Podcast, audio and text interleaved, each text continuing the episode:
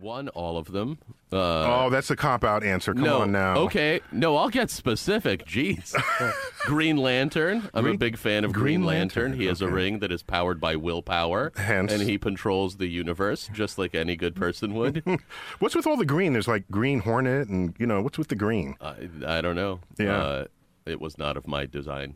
Okay, so that's so the, so so the so the Green Lantern. What else? Anybody else? Um, Batman, because he's uh, he's like Mr. T. He's like uh, mean to criminals but really nice to children.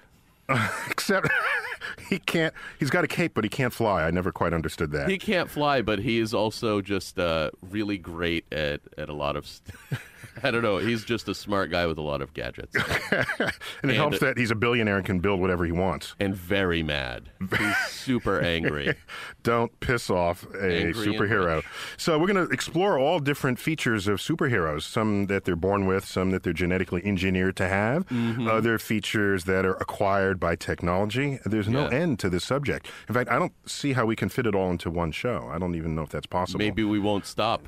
Maybe at the end of the hour we will just keep somebody recording. somebody's going to cut us off.